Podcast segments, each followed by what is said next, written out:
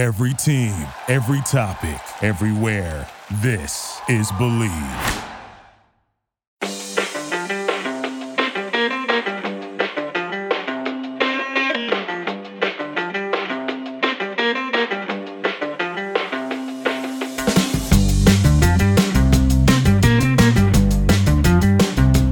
Welcome, everyone, to another episode of Revolution Recap. The Revolution crashed out of their first international competition in over a decade with a disastrous 3 0 loss in Mexico City on Wednesday night to uh, Pumas.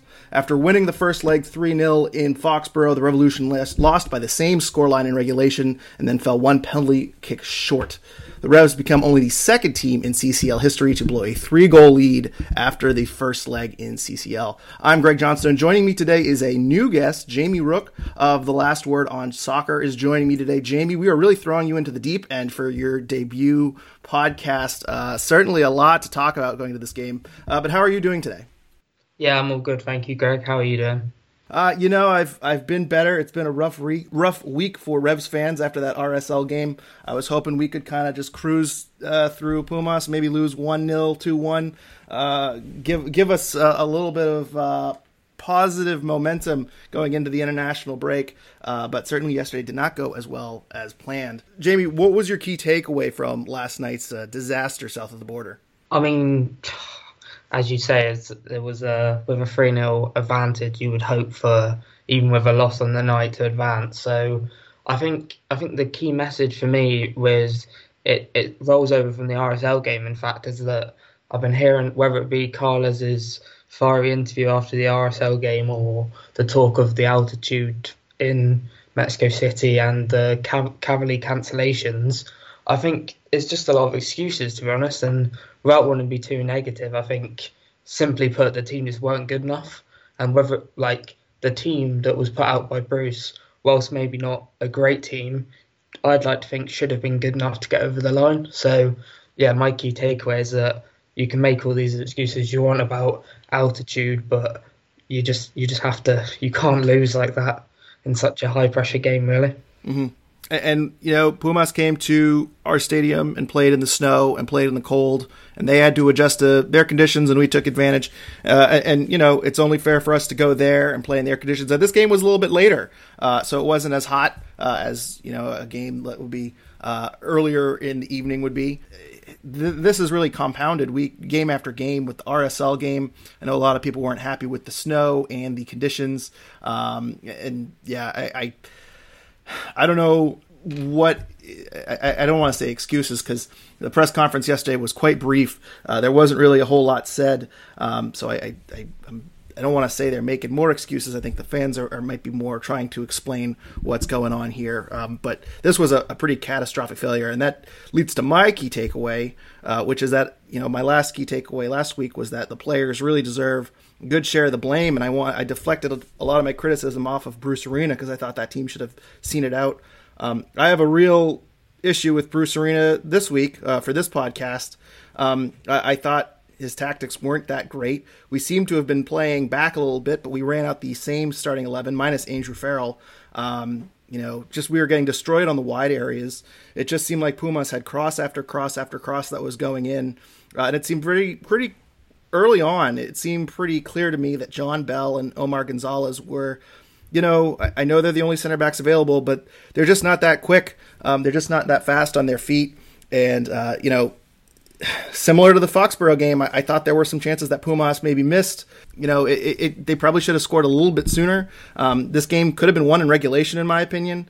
Um, and it, Bruce Arena just didn't make any tactical changes to kind of protect that back line. Um, and he, he, it just seemed like a game where uh, he was really hoping John Bell and Omar Gonzalez would hold up, and I, I really think that was just doomed to fail. Uh, you know, when Andrew Farrell's in the game, he might get beat here or there, but he's got some recovery speed, whereas Omar Gonzalez and John Bell, to me, uh, they just seem like they're a little too slow. Um, they, they, can't really recover. They're a bit of a sitting duck when someone uh, gets in front of them or gets behind them, I should say. So, um, yeah, I mean, Bruce Arena kind of stuck with the diamond formation.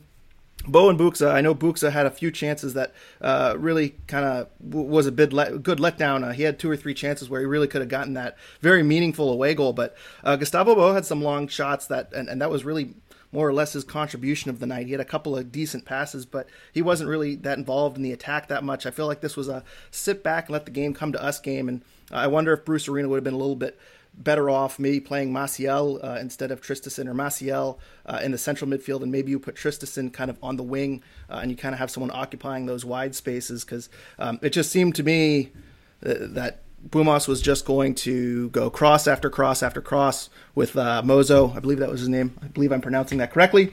Uh, and, um, you know, all three of those goals the first one was a low cross to the near post that beat John Bell. Uh, the second one, DeJuan Jones was up a little bit and they exposed the space behind him, and John Bell got pulled out of position, and Omar Gonzalez couldn't cover over in time. Uh, and then the third one, I know it was a shot from Brandon Bye, but it was a cross in that Brandon Bye just couldn't head and clear away, and so that, that there's more to that play than just the crossing. But uh, you know, Bye fails to uh, head one out, uh, and and you know they get a shot and it goes in. So. Um, I, I just was very disappointed. I thought in the uh, tactics from Bruce Arena, and it just seemed like he wasn't really able to adapt for this game because uh, he, as I say, he played his kind of best eleven, which kind of implied that maybe they're going to go for that away goal and win it. Uh, but as the game went on, it just seemed that the Revs were just letting Pumas kind of take the game to them. Yeah, I, I think everything you said is pretty pretty spot on. As you said, it's a it's a it's a fine balance about where where the where the blame lies. You've got Bruce who hasn't always been he's never been hugely into tactics and all of that, and you wonder whether he put out the right team. But then at the same time, I think it, it still comes back to the players, yeah, not not delivering as the, as you said, without wanting to pile on the the pressure too much. Bell and Omar Gonzalez at centre back just didn't seem. Obviously, they haven't played together, but just didn't seem up for it. They were they were caught asleep, I'd say, for the first two goals and just got beaten to the ball. Yeah, yeah, and you know, I, I almost feel bad for them because, as I say, I mean, Omar is great in the air. You know, he's a tall guy; he can head everything away. Um, but he's just not that quick. And, and John Bell, kind of the same thing. You know, um, he doesn't strike me as someone who's like really, really fast. And so, um, you know, neither of those guys have played with the Revs without Andrew Farrell. I believe. I don't think we saw John Bell and Henry Kessler at all last year. I'd have to double check that. Uh, but usually Andrew Farrell is there um, and, and kind of uh, you know not that he's the you know DeJuan Jones or, or Emma Boateng, but uh, he's he's got some recovery speed, and John Bell and, and Omar Gonzalez really really don't. So um, yeah, I, I, I felt bad for them. I think this was just doomed to fail, as I say. I have a lot to say, but as you say, um, even with that lineup, the Revs should have seen them off. Uh, really really strong odds going into that game for the Revs to advance. Uh, Jamie, uh, was there anyone else uh, on the Revs last night that disappointed you or put in a performance that you were disappointed in? I think it's to, to come off a 3 0 loss where there was so many chance, uh, enough chances, that, but there was no goals. I feel like I don't like to be too negative, but there's so many players I could highlight. But I think, I think, yeah, the centre back pairing are obviously the main two. Uh, gets booked after 15 minutes, as seems to seems to be a customary now and then. If I'm not mistaken, he ended up getting dragged at half time for Tommy McNamara. So I'd say that's another one. Traustason, whilst I think he's a good player, it just seems to be happening most games now. Yeah, I, and you know, he got pulled last game too uh, against RSL uh, because of the yellow card. He got a yellow card last game too, uh, and you know, last year. So I got I got fact checked on this. I sent out a tweet that you know Tristan uh, had four games where he got booked last year, but in two of those he got two yellow cards. So when he gets the first yellow card, usually the second one isn't too far behind. So I don't blame Bruce Arena for trying to get him off, but the the Revs seemed uh, a little bit better with with Traustason than McNamara uh, on the field. He's just got to stay on the field uh, and, and not get that yellow. And he got it pretty early, too. I think he was just late on attack. He stepped on a foot. You know, those things happen. But um, yeah, disappointing for him to, to get a yellow so early in the game, and that might have changed things a little bit. I also do know there was a, a play of maybe five or 10 minutes later where he made a tackle. And I remember the commentators kind of pointed it out like, he's on a yellow. He's got to be a little careful because if that's a second too late, uh, the Revs are playing a man down. So. Um, yeah, I, I, agree with everything you said there. I don't want to beat up John Bell and, and Omar Gonzalez too too much because I think a lot of people are doing that already online.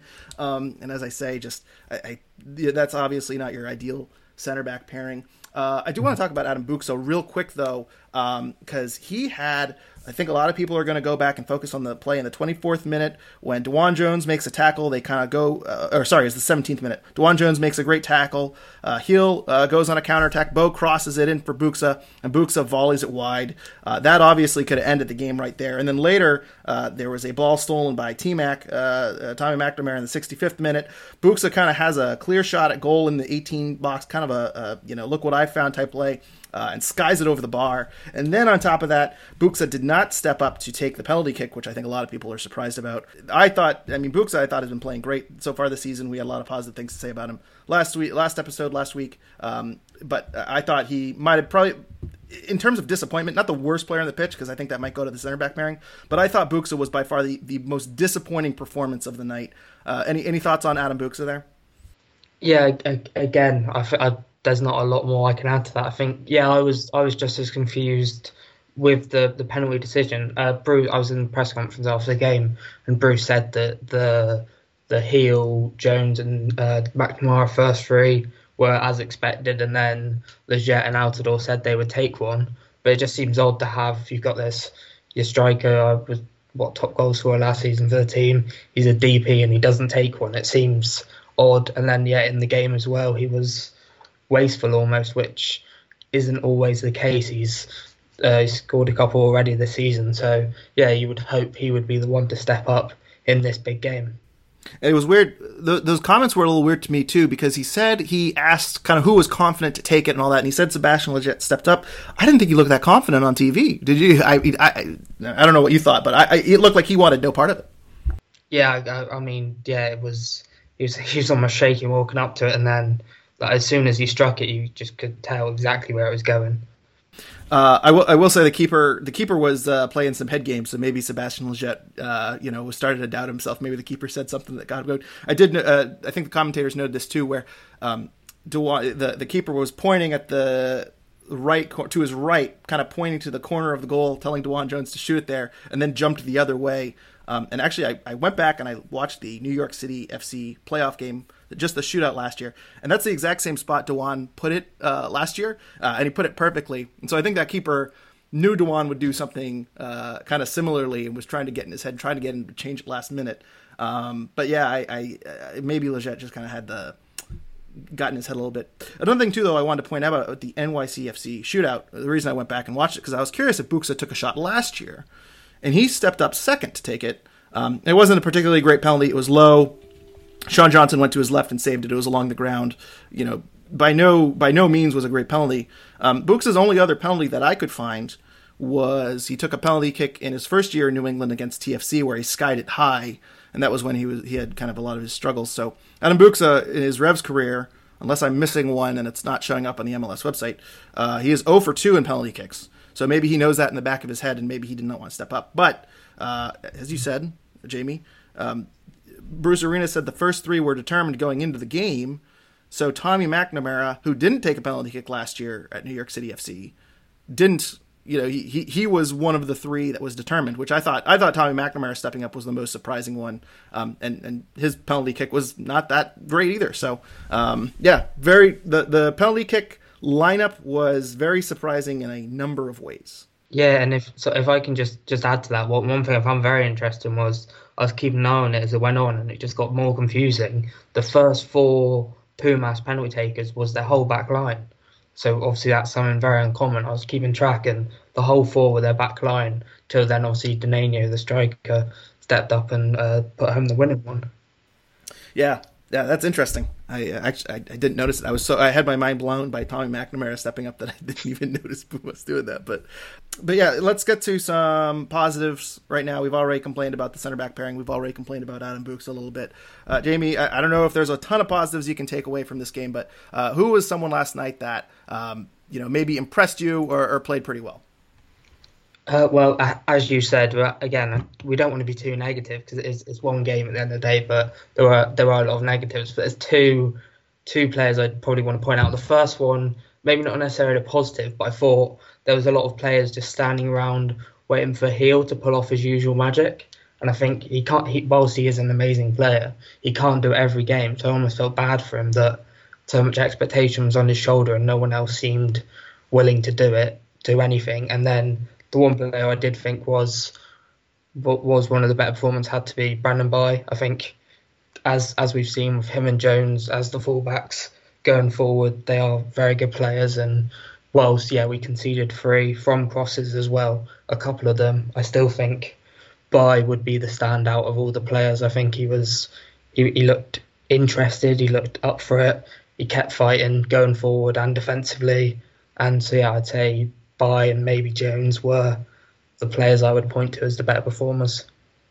Yeah, those were the, the two guys I had. I had, I had and Bye. Uh, oh, and I had DeJuan Jones here too. Although DeJuan Jones, I think, was quite limited because he wasn't able to get up that much uh, uh, up the field, which is understandable. But uh, I thought Brandon Bye. A lot of people are going to focus on that third goal where um, he kind of misheads it a little bit, um, and, and as I say, there it just happened to be a Pumas player right there, uh, and he's not able to kind of block that shot that comes back in. He also did have another moment where he misjudged a header uh, in the 48th minute, and the Pumas player kind of has a hard touch and it goes out for a goal kick. But outside of that, Brandon Bye played pretty well on a night where there was a lot of pressure coming in from Pumas, and there were a lot of plays that, as I say, they, it looks like they were trying to expose the wings uh, pretty well. And DeJuan Jones and Brandon Bye, I thought, did pretty admirably, uh, admirably uh, to to kind of reduce the pressure at times and and played pretty well. Brandon Bye had a, a handful of good clearances.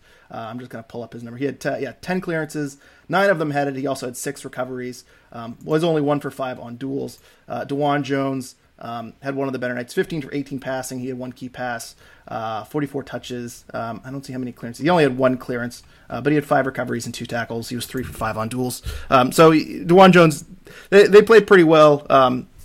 Considering the circumstances. So um, I, I, thought they played uh, pretty decently as well. One, one, person, real quick, before we, we move on uh, to listener questions, is uh, you know Earl Edwards Jr. has been under a microscope uh, since Matt Turner's injury. Uh, he looks like he's going to be filling in for Matt Turner until Matt Turner returns back, uh, hopefully right after the international break. Um, but I think, especially on the third goal, he didn't look that great. I thought he could have done better on the second goal as well. Um, what were your thoughts on Earl Edwards Jr. performance this last night? Yeah, um, I think that's it's a definitely a player in, as you said, under the spotlight with how imperious Matt Turner was in the sticks last year.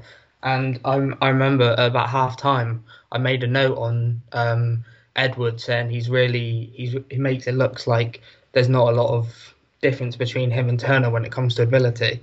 Then I almost regretted that when yeah when Saucedo scored the third goal in particular, which he certainly should have done better for. And I saw, can't remember who, but I saw someone tweet that with that goal could go his chance of being the long term successor for Turner. And whilst I, I get the thinking behind it, I personally don't. I think it's a bit harsh. I think I I wasn't able to watch the Dallas game here in England, but I thought in Portland he made some important stops. Um, obviously in the RSL game in the conditions he played well. In the first leg he was really good too. So I think whilst the Saucedo goal and arguably the second Dinenno goal he could have done better for I think with hindsight I think Edwards has he's definitely exceeded my expectations because after what I saw last season I was expecting Brad Knighton to be the stand-in. So I've certainly been impressed with Edwards even if he wasn't at his best last night yeah, I, I, agree with everything you said. I don't want to repeat it because I think you put it really, really well. But um, the only thing I'll add is that the third goal was so weird. I almost think he, he thought it was going to deflect off Bye or I, I don't know, but it seemed like he was not expecting the shot at all. Um, and so, I, I, again, I, think he could have done a lot, lot better on it. But um, you know, I don't want that one moment to really take away from everything he's done. Um, and as you said, he did have a great first half. He did make eight saves in this game, uh, and it seems like he was tested really, really early. Um, he wasn't allowing too many rebounds. There was one rebound he gave up. It was a really, really juicy rebound. Uh, I forget who it was from Pumas, but uh, they ran in between uh, DeJuan Jones, who was uh, out on the, the near the sideline a little bit, and John, they they beat John Bell uh, kind of in the box, and he took a shot to uh, Earl Edwards' right, uh, and Earl Edwards punched it away, and it went right through the box, and I think Polster was the one who kind of gathered it outside and cleared it. Uh, but outside of that rebound, he really didn't give up a ton. So um, yeah, I uh, I thought Earl Edwards started this game out great.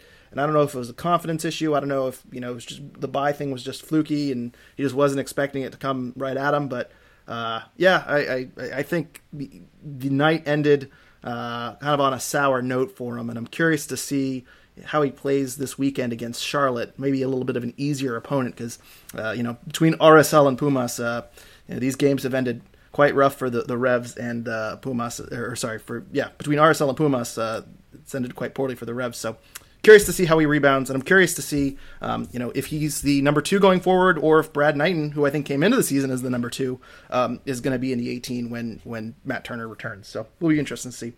Uh, before we get to listener questions, I wanted to take a minute to talk about our sponsor, Golaco Kits. Golaco Kits' mission is to bring unique vintage jerseys to your home with a catalog of jerseys, scarves, jackets, and more from clubs and national teams from over 80 countries in the world. Do you need some United States men's national team merch for the upcoming international break? Want to support your favorite European team? Do you want a Pumas kit to burn in a futile effort to make you feel better about the Revolution's awful performance in the Champions League? If you said yes to any of these questions, Golaco Kits is the place for you.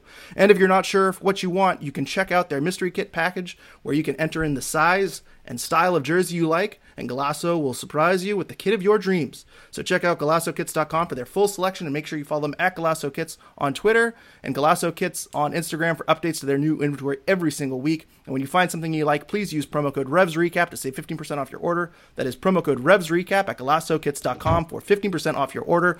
Links and code are in the show notes. Jamie, you ready for some listener questions?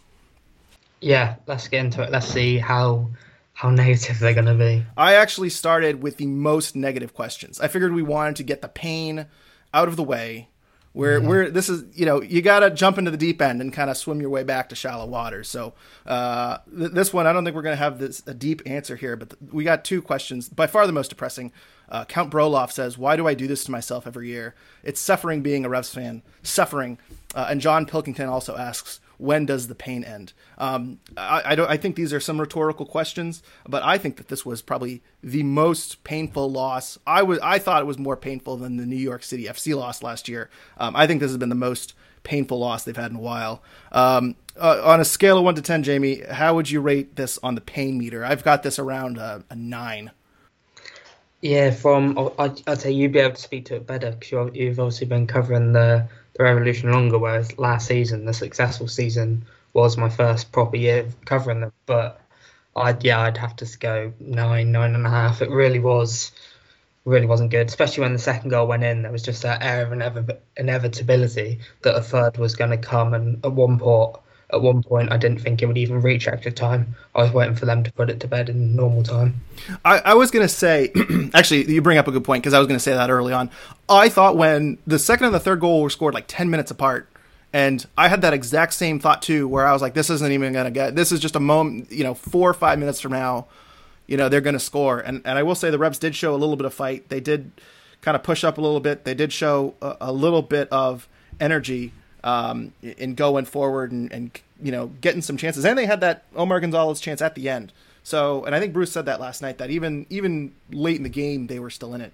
Um, so they could have packed it in and they could have stuck their tail between their legs, but they didn't. So, but you know they they did fight. They did force penalties. So there is a, a small sliver of positivity we got there. But um, yeah, another thing too, if we want to go negative, I thought after the first thirty minutes, I thought we were golden.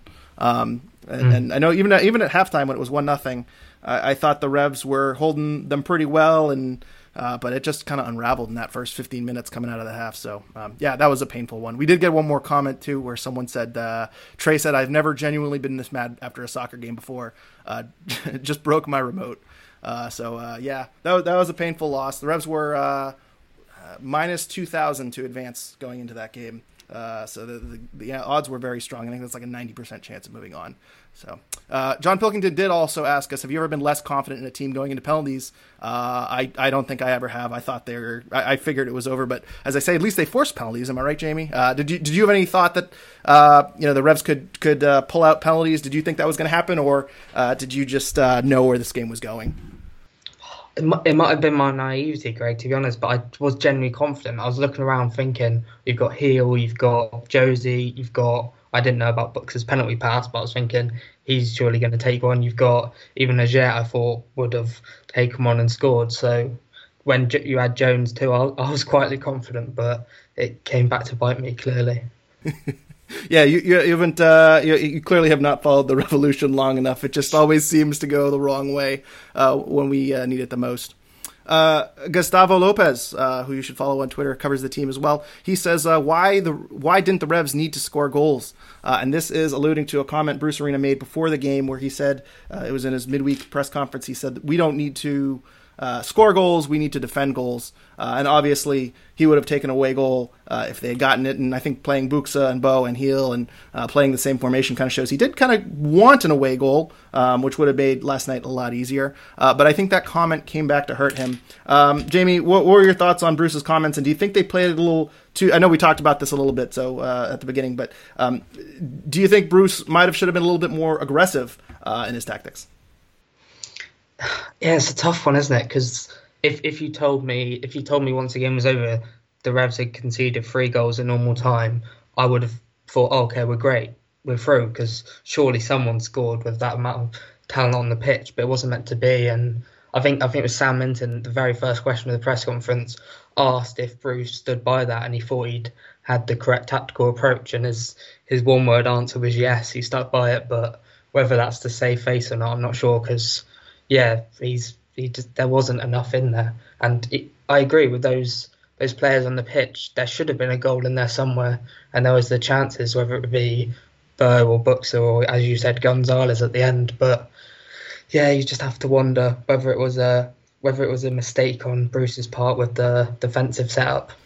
And you know what? If Adam Buksa finishes either of those chances we talked about, the volley in that first half uh, or that that ball uh, that that McNamara stole in the second half. I believe it was McNamara. I'm gonna get a lot of I'm get a lot of angry Twitter comments if it wasn't McNamara. But um, yeah, if Buksa can finish either of those chances, you know, we're not talking about Bruce Arena's tactics, but I, I, I almost feel like he kind of split the baby where he threw out his best lineup and kind of assumed they'd get a goal uh, somewhere down the line, uh, but he wanted to play back a little bit and play a little more defensively. And I almost wish they had played maybe keep Bo on the bench for 45 minutes and then bring him out and you know maybe maybe kind of park the bus for the first half and see how long keep him off the board. I don't know. I feel like they kind of split the baby a little bit where they weren't aggressive enough, um, but they they did play a little more um, conservative. I'll say, and I don't know. I it just didn't work out for me, and really the only result that uh, would have came back to bite them happened. So uh, yeah, not not great. I think Bruce I think that comment is saving face a little bit. I think if we played this game again, uh, we, would see some changes in his tactics there.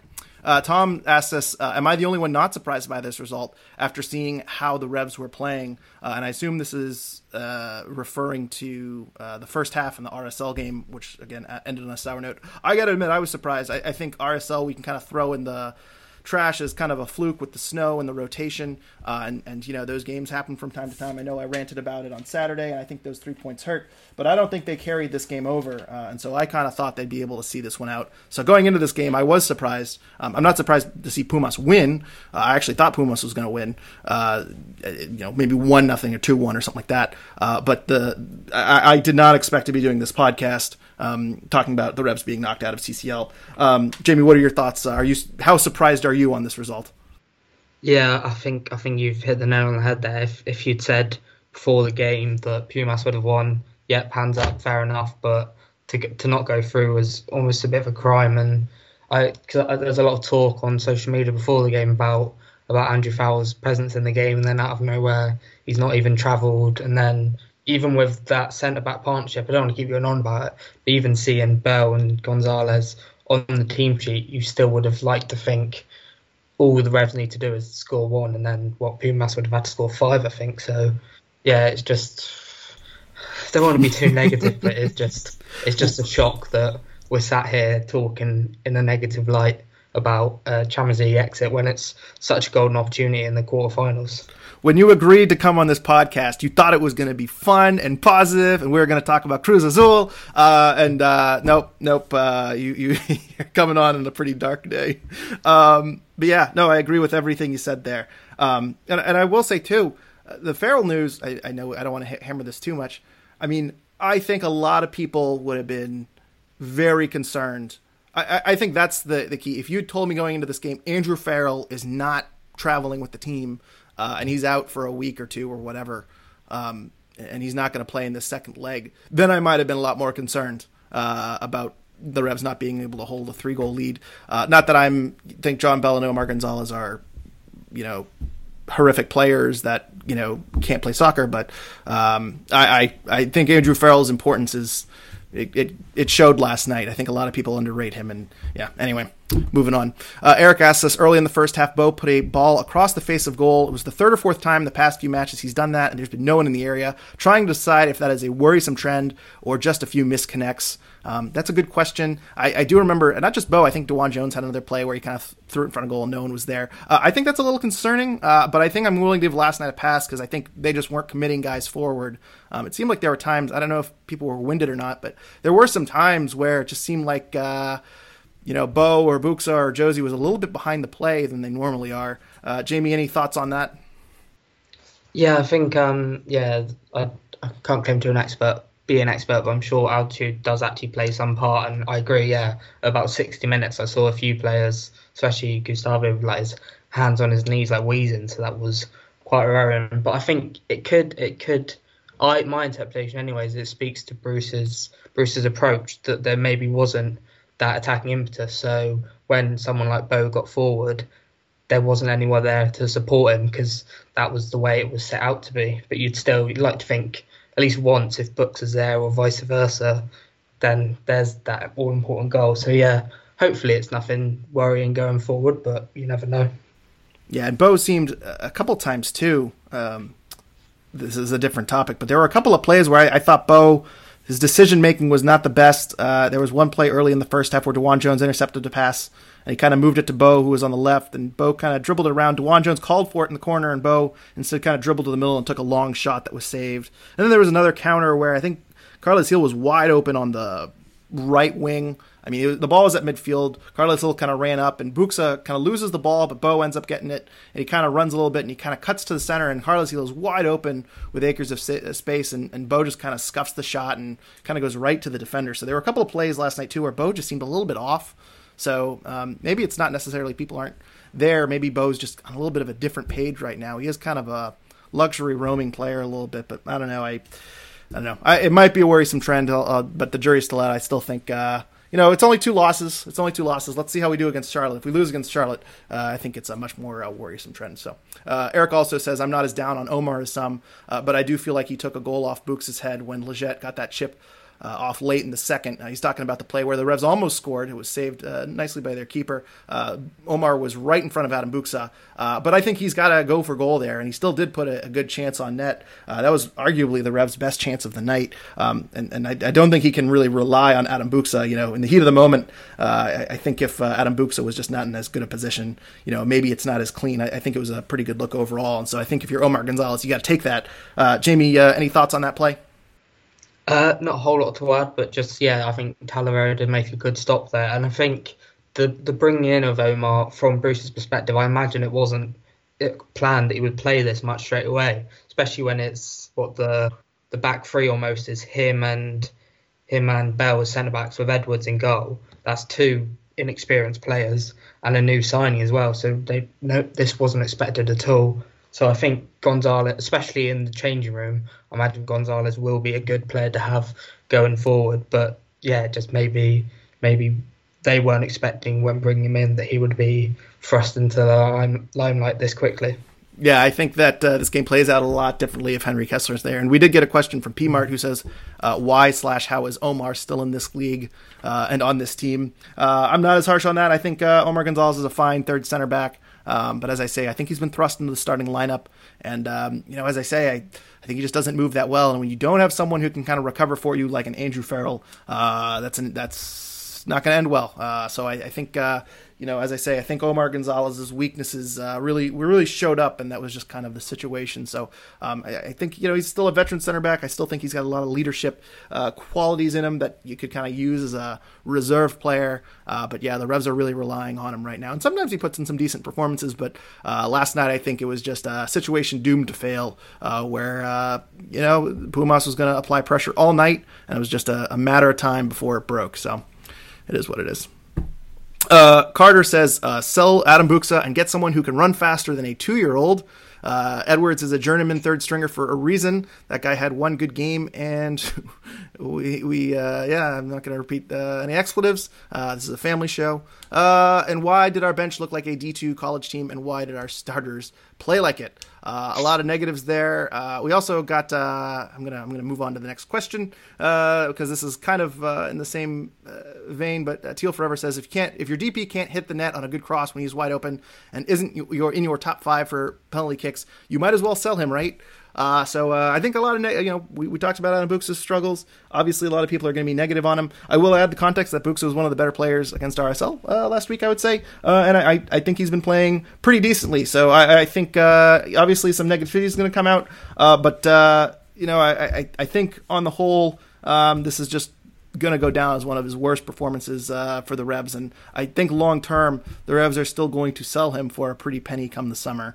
Um, Jamie, any any final thoughts here on uh, Adam Buksa before we uh, move on from these super negative comments? Yeah, they are. They're getting quite down, aren't they? But no, yeah, I think as you say, like against RSL, he was one of the better players. And see, for example, last season you had Tati Castellanos leading the leading the league in goals, and he's still a fairly wasteful forward, and maybe Buksa can be every now and then. But I think for for this team anyway, he is more often than not he does get the job done. So I, I think I don't think this one this one poor evening down in Mexico is enough to write off his whole career with the club.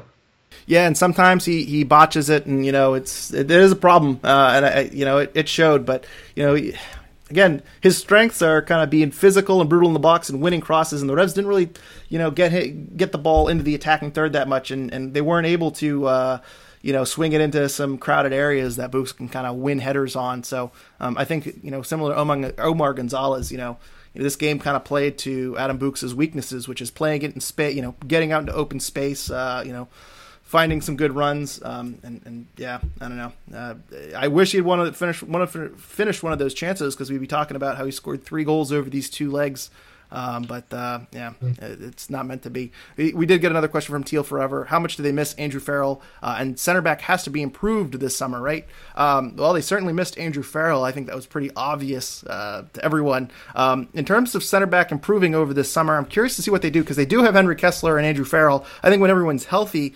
this unit might be fine, uh, but I I don't know. I could certainly see the argument of going out uh, and, and, adding another addition. You could always use another defender. Uh, Jamie, what are your thoughts about potentially adding a center back in the summer window? I think yeah, as you said, when it's full when it's full strength, you have a back four of Bye Kessler, Farrell, and Jones. Without being biased, that far and away is one of the best the league has to offer. And then with with the experience of Omar on the bench, plus Bell, who I think is about 24, so and he's got a lot of good characters there to learn from. I don't think it's.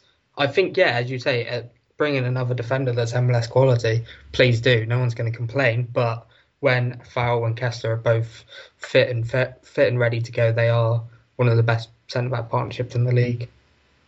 Yeah, it, it's a little concerning that they both have had. I believe Farrell has a lower body injury. I think it was defined as soreness, so the the details are still out. Um, and Henry Kessler has a hamstring injury that he was, you know, he nursed in preseason, thought he was good, and then re-aggravated it. So I'm curious to see the timelines and if that is a nagging problem going forward. And Andrew Farrell is a guy that plays a ton. He really rarely misses games. Even before this, I, I went back to see if he's ever even really been hurt. He had an eye injury coming into, I think it was 2019, but for the most part, he's played 25 to 30 games since he was drafted in 2013. Um, but he is getting to 30 years old. Uh, and I look at the rest of the center backs. You have John Bell, you have Henry Kessler, you have Omar Gonzalez. Um, you know, I, I, think Henry Kessler, you know, is a little quick. Uh, but uh, yeah, I think that if you end up in a scenario where you're playing three or four games with Omar Gonzalez and John Bell, uh, I'm not so sure about it. I almost wish they had played um, AJ De La Garza, uh, where Andrew Farrell played last night, although he's not the tallest center back in the world. So um, I don't know. I'm curious to see what they end up doing if they end up going get another depth center back. There also are a few decent center backs uh, down at Revs 2. So maybe if some injuries last longer than expected, maybe there's someone at Revs 2 that they can kind of bring up. So, you know, and, and maybe play over John Bell. Um, that's something that maybe you can kind of fix in house. Uh, but uh, yeah, I, if, if Henry Kessler is out long term, I think center back is up there in terms of the uh, want list. Uh, Matthew Skillen says, "Did Bruce botch the rotation this past week? Not having Farrell there tonight was crucial." Um, and, and, yeah, we talked about Farrell a little bit too. I, I don't want to say he botched the rotation that much because he rested pretty much everyone. Um, but yeah, obviously, one guy he, he really didn't rest and he played a full 90 minutes against RSL. The one starter he played against RSL um, is now out with an injury. Um, any thoughts uh, on the rotation and how Bruce handled it? I, I, personally don't have an issue with it, Jamie, but uh, I want your thoughts. Yeah, I, I, do think that it does need to be discussed. Whether whether you look at the, the substitutions in game, maybe you think I saw a lot of people saying on Twitter, and I was in full agreement that someone like Emma Boateng to stretch stretch their defenders was needed because Buksa was getting asked to run in behind a couple of times, and just just not necessarily his his strongest point. And um, yeah, I do I do wonder whether whether the rotation was was was managed in the right way, and whether whether Bruce is just not just had it maybe just it's an off week and and funny we beat Pumas three 0 last week, so it's not all doom and gloom. But I do wonder whether there is there is something going on there. We got another question here from Matt. He says, "Why no midfield sub to inject some speed and fresh legs in the game?" And we did get another question from someone who, oh, uh, what now really on Twitter? He says, "Why wasn't Boateng brought in?" Uh, which is what I was surprised about. Mm. I thought that Boateng would have been great for this game. I don't know if he's nursing an injury or something, or if they just wanted to rest him. I don't know. Uh, but I thought they were kind of lacking some speed. They had some tired legs, and originally it looked like Sebastian Lletget was coming out for um, Jozy Altidore. I guess Bo picked up a knock, and so they wanted to take off Gustavo Bo. Um, so they were going to go with Bo, Buksa, and Jozy Altidore which I thought would not have been the fastest trio. I think I ranted about that a few podcasts ago, and I, am not in love with that uh, trio up top when you're trying to protect the lead. Uh, so I, I, thought they definitely could have used some fresh legs. I definitely th- could have thought they could have used another body in the midfield, uh, especially when they were trying to protect the league. No Maciel, uh, no Emma Boateng, um, and Bruce ends up, I believe, burning. I think he made two subs last night, if I yeah. remember that correctly. No, so yeah, no, he brought in Tommy McNamara, he brought in Altidore. So uh, Boateng wasn't used, Maciel wasn't used, uh, and then uh, AJ De La Garza and Ryan Spaulding weren't used, which you kind of expected. But um, yeah, what what are your thoughts about him not bringing in those midfield subs? Um, I personally think that was a giant mistake. I definitely think not using Maciel was a mistake. Uh, maybe I would have liked to have seen Maciel instead of Tommy McNamara. But uh, what are your thoughts on Bruce's subs last night? Yeah, it's it's a tough one because some, especially in this league, someone like Sebastian Lletget, I'm a huge fan of for for this standard anyway. And yeah, McNamara wasn't hugely impressive. For Matt Polster was, yeah, he was. He I, I wouldn't I wouldn't want to tear him to shreds, but I think maybe as that the the deeper midfielder, he there's a job there for him to go in and help the two centre backs. But obviously that's a that's something we don't know about. But I think I think yeah, there is there was some question marks with with Bruce only using the two subs. It did seem quite strange. He almost was was sticking to what he'd gone with originally. And um, recently, uh, just before I came on, I was listening to the the Call Up podcast, and Claudio Reyna was on there, who's worked with Bruce before. And one quote stood out to me straight away. He just said he's so simple in his approach, and whilst he used it in a positive context, I do wonder whether his whether Bruce's simplicity and desire to stick to the original eleven in some games can be his undoing in this league. I, I agree completely, and I'm going to make a uh, college basketball comparison uh, because uh, today is the start of March Madness. So uh, I, I, don't know if you'll get this reference, Jamie, but um, I, you know, my my school uh, we had a coach who really played his top five players, and they'd play. You know, it's a forty minute game. He played them 35, 30 to thirty five minutes, pretty much the whole game, and bring in one or two other players, and they play like five or ten minutes. Um, and, and there was a talent gap between the starters and the bench.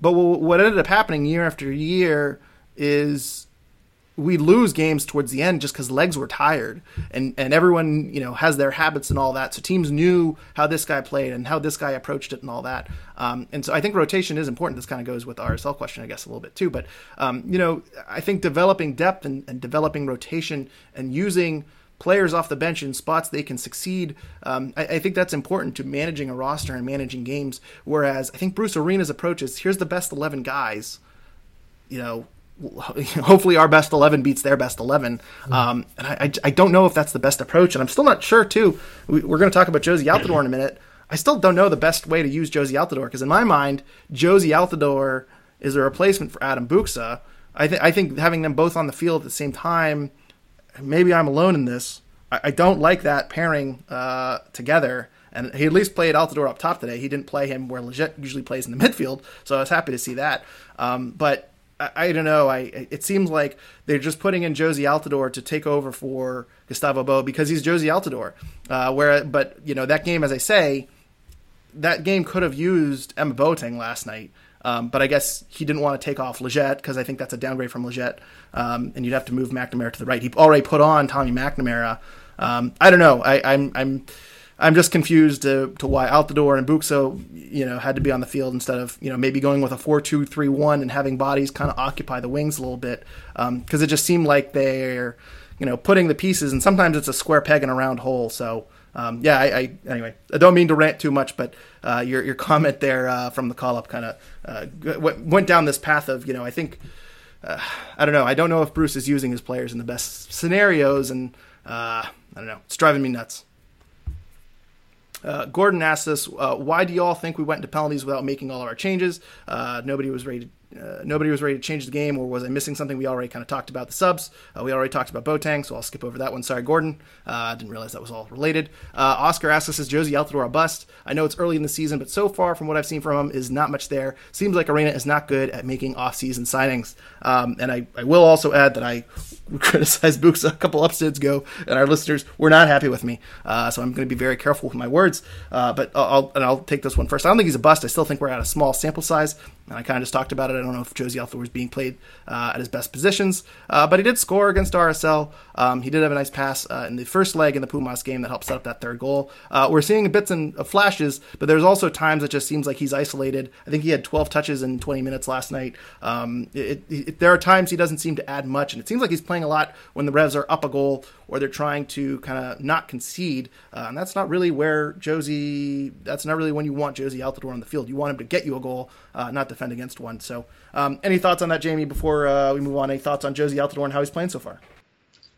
I think uh, is related. You've mentioned about yeah Bruce's like off-season signings, and before the season started, I was constantly writing out Omar, Seba Lletget, and Jozy are like three. They're winners. They're experienced players in this league that's great for the dressing room. But then I maybe didn't take into account the on the field stuff. And whilst Lletget's got two goals, Jozy scored, and it is still very early. Yeah, I am starting to wonder where this all fits. As in, it's hard to replace a player as good and as electric as Tajon Buchanan, but his outlet is being missed dramatically. I think, and there hasn't seen there doesn't really seem to be an answer to it at the moment. No, I agree with you 100%. And and it's worth noting that if this offseason crop doesn't work out, this is two consecutive off seasons where the Revs have a really, really good window and the signings all miss. Um, I still think the the the the jury is out on Traustason. I think Traustason played pretty well last night, and he's put in some good performances. Maybe we're going to see kind of a second year bounce back. Uh, but Christian Mafla is already gone. He did not work out. Wilfried Kaptoum didn't even make the 18 yesterday, uh, which I thought was pretty surprising. Although I, I it's not surprised they didn't get in the game, uh, but he, he seems to have fallen out of favor, which is not good when you're paying someone half a million dollars. Uh, so you know if if Jozy and Omar Gonzalez and Lletget all turn out to be not great and don't help take this team to the next level, um, that's this is going to we're going to look back on this window and say that these off-season moves uh, really wasted it. But as I say, I think I'm willing to give a lot more time on Jozy Altidore. I think he's still building up his fitness. Uh, I also am curious to see how the Revs, if they sell Buksa, you know, how do they manage it? Does Jozy take over for Buksa? Are they able to use a designated player spot in the midfield? I mean, maybe in theory that could work out. So I'm, I'm willing to see it play out. Um, and I think Lletget has been fine. Uh, I think he's been a good uh, addition so far. He's just not Tajon Buchanan. I think that's where people uh, kind of hold it against him. So uh, Bobby Reverton says maybe this is too big of a question. How do you build balance in MLS? We are very top heavy, but it feels like there's no spine to the team, no way to carry the ball from goalie to striker without heel walking it up himself. Uh, the ball dies in the middle third. I agree with all of that. Uh, really, if this is an MLS question, I think the the issue is just you got to get rid of the salary cap rules. Um, you know, in Liga MX, they they are able to spend whatever they want on players, uh, and they just they're able to spend on quality at all positions. Whereas when you're in a salary cap league, you're going to end up with Omar Gonzalez and John Bell uh, as your center back pairing. Uh, you're not going to be able to go out and buy, uh, you know, just uh, you know, plug holes and, and uh, spend as much money as you want. You're going to have to, you know, develop young talent uh, and find some cheap pieces, which the Revs have been able to do. but it also leads to, as I say, John Bell and Omar Gonzalez and Tommy McNamara, you know, trying to conserve a lead in in Mexico City. So, Jamie, anything to add on that about what MLS can do to build a better balance? Yeah, I think I think as you said, the the salary cap issues is always gonna it's always gonna limit teams trying to get to that next level and become a continental success as opposed to just a league success. And yeah, I think I think we have seen that Bye and Jones can both progress the ball very well. So I think if if those two and Lletget and Gil can build a, a good relationship over the next month or two, then I think there definitely will be some success going forward. But as you mentioned, I think I just miss Tajon Buchanan. I can't lie, he's such a good player, and he, he is so such a multi, multifaceted game that yeah, it's just not having Tajon in this team has been been upsetting. I can't lie it, you know, I, I do think Lletget has been a great addition to this team, but there are times where Tajon would go out and change the game with a, an amazing play, uh, and they seem to be missing that kind of X factor. DeJuan Jones, I guess, has been uh, kind of the X factor on the left wing a little bit, but when he's forced to stay back, they seem to be lacking that explosiveness, uh, as as, uh, as Bobby said. Uh, Sam Minton says, should the backline be a priority in the summer transfer window? We already answered that one. I, I would say yes, especially if the injuries to Kessler and Farrell are uh, longer term than we expect. David Sibilian says, announce Horvath uh, is my question and comment, uh, which I don't think is happening. It seems like he's taken over the starting role at Not- Nottingham Forest, uh, and it would be a pretty pricey signing anyway. So I think that one you can kind of scrap. Uh, it is kind of interesting to see what the Revs do with the goalkeeper position because I don't think Earl Edwards Jr. is the answer. Um, and it, the fact that Edwards is playing, still playing over Knighton, maybe Knighton gets the start against Charlotte, but um, you know I don't, I don't, know if they're going to go with Knighton either, uh, with with Edwards getting all this time. So I think they are going to have to go out and make an, an, acquisition, but I don't think it's going to be Horvath. Uh, what now really says is Turner expected to play for the Revs again before leaving. Uh, just to, there was a, a, rumor, Jamie. I got to go through this real quick for the people mm-hmm. that weren't on Twitter, uh, but there was a story this week that said Matt Turner uh, got frostbite in the Minnesota United States men's national team game, and that is not true at all. Uh, so I, I, think there are some people that are worried the Matt Turner injury is a lot worse than expected, uh, but it is just a, uh, a, break or a fracture in his foot, according to Tom Quinlan of New England Soccer Weekly. Uh, and his timeline is expected to be right after the international break. I don't know if that's the first game after the international break, but it is a short term injury. I think a lot of people were worried Matt Turner is never to be seen again, uh, but that is not correct. So um, just wanted to throw that out there. Uh, Jamie, here I got a question for you. Here, Randy says we've lost two in a row now. Brad Friedel said good teams don't do that. Was he right? Uh, so, so quick question: Do do good teams sometimes lose two games in a row, or are the Revs not that good of a team? I think I think, as you said, it's such a such a small sample size, and whilst a, a lot of the squad is still in place from last year's success, I think I think you can't make a comment like that because it's it's not it's not two games, just normal games as much as I hate the excuses, one's a snow game against RSL, one's a second leg of a CCL quarterfinal, which is newfound territory for the Revs. So I think, I think, I think I don't want to overreact and say there's an issue there. If we end up conceding three more goals against Charlotte on the weekend, then maybe raise a few eyebrows. But I think a good result against Charlotte and get into the international break and get Kessler and Farrell back, and I think I think we'll go back to being pretty happy fans again. Yeah, I think once we get back to full strength, uh, we're not going to be conceding three goals in a row uh, like mm-hmm. we have in uh, back-to-back games here. So, uh, Oscar asks us, should we be waiting for the Revs in the parking lot now that they have lost two in a row? Which is another reference to Brad Friedel. Uh, I think the Brad Friedel references are coming out because Brad Friedel recently did an interview where he, uh, I don't, don't want to get too much into it because I'm kind of tired of talking about Brad Friedel, but he kind of came out and made a lot of comments about the former players and uh, how he was basically set up to fail with the revolution and uh, kind of more Brad Friedling. So uh, I don't want to talk about it too much. I didn't listen to the episode. I'm not giving Brad Friedel the time of day anymore. Uh, but I think that is why we are getting the Brad Friedel references here. Uh, and also, uh, you know, this might be the most miserable the fan base has been since the Brad Friedel days, to be quite honest with you. So, uh, Paulo says, just hope this hardens our resolve and we're on to Charlotte. So he's moving on to the next game, hoping to get three points before we head into the international break. And boy, would it be a disaster if we do not win maybe, I, I, if we lose, it'll be a, a you know a, cat, a catastrophe, a complete mess. But um, uh, if we if we draw against Charlotte, I, I can't imagine people are going to be very helpful either. So Charlotte, I feel, is a very important three points. Uh, but yeah, so that does it for Twitter questions, Twitter comments. A lot of misery, not fun, not great. Uh, but we got through it, Jamie, and uh, I'm I'm really excited. Anything you want to say before we depart here today?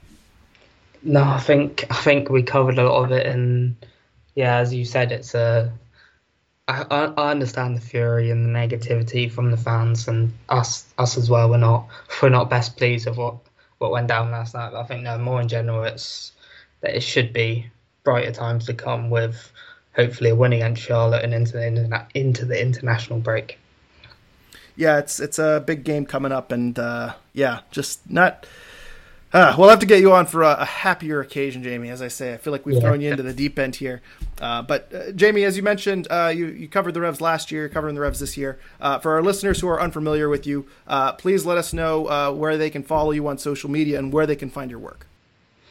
so first of all, I just want to say thank you again, Greg, for having me on. Big fan. And um, so I write for Last Word on Soccer, which the Twitter at is at Last Word SC. Or if you want but they cover the whole league. Or if you want just my coverage of the Revs, you can find me at rookie JNR13 on Twitter.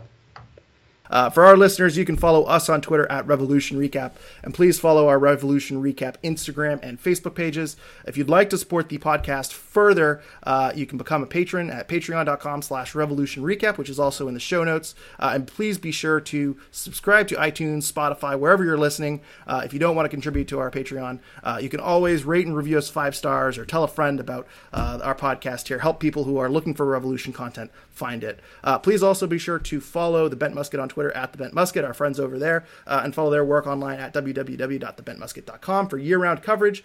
Uh, and also, of course, check out our sponsor Golaco Kits and use our promo code RevsRecap for 15% off your order on any of their merchandise that they have in their catalog. So we will be back this weekend against Charlotte. I'm not going to be here. Chris is going to be covering. If we lose, if, and if, if they lose, you're going to be very happy I'm not on the podcast because I would be losing my mind. But Chris will be covering this game in Charlotte, which God willing will be a, a win and three points, and all will be right in the world. So until then, until this weekend, thank you everyone for listening, and go Revs.